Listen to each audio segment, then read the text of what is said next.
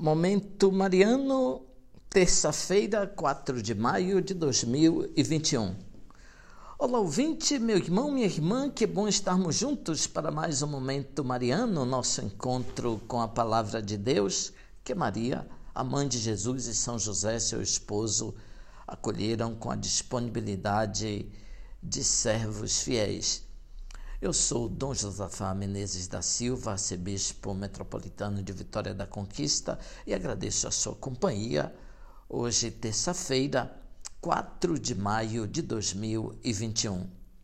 Estamos então, ouvinte, dentro do mês 5 do ano de 2021, um mês em que nos templos e entre as paredes domésticas, cito Paulo VI na encíclica sobre o mês de maio, sobe dos corações dos cristãos até Maria, a homenagem mais ardente e afetuosa da prece e da veneração. E é também o mês em que mais copiosos e abundantes dons da misericórdia de Deus descem até nós pela intercessão de Nossa Senhora. Saudamos todos os grupos e todas as pessoas que aproveitam esse mês para oferecer a Nossa Senhora o seu louvor e lhes apresentar os seus pedidos. Sobem louvores e orações e descem graças e bênçãos, como diz São Paulo VI, das mãos de nossa querida mãe. O Papa Francisco faz uma peregrinação de oração pedindo a intercessão de Nossa Senhora e de São José para o fim da pandemia e o retorno das atividades sociais e econômicas. Essas intenções estão sendo apresentadas nos maiores santuários marianos do mundo.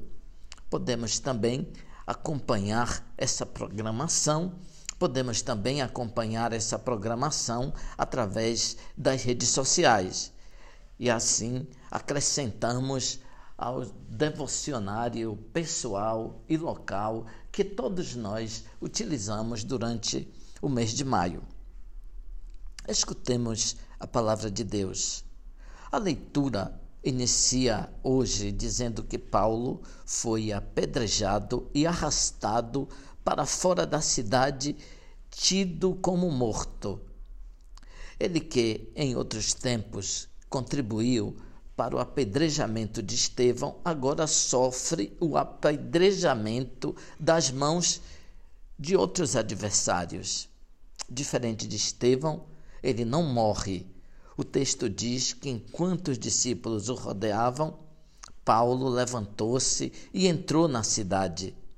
Talvez aqui fosse ocasião de fugir, de abandonar a atividade apostólica mas Paulo prefere prosseguir.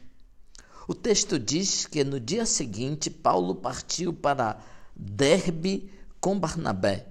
E diz mais: encorajando os discípulos, eles os exortavam a permanecerem firmes na fé, dizendo-lhes: é preciso que passemos por muitos sofrimentos para entrar no reino de Deus. Paulo e Barnabé tinham entendido que havia uma porção de sofrimento no segmento de Cristo e alertavam aos seus companheiros. Sem o enfrentamento desse sofrimento, não é possível o Evangelho ir adiante. É preciso ter diante de si as palavras do Senhor, do Evangelho de hoje. Não se perturbe nem se intimide o vosso coração. Ouvinte, louvado seja nosso Senhor Jesus Cristo, para sempre seja louvado.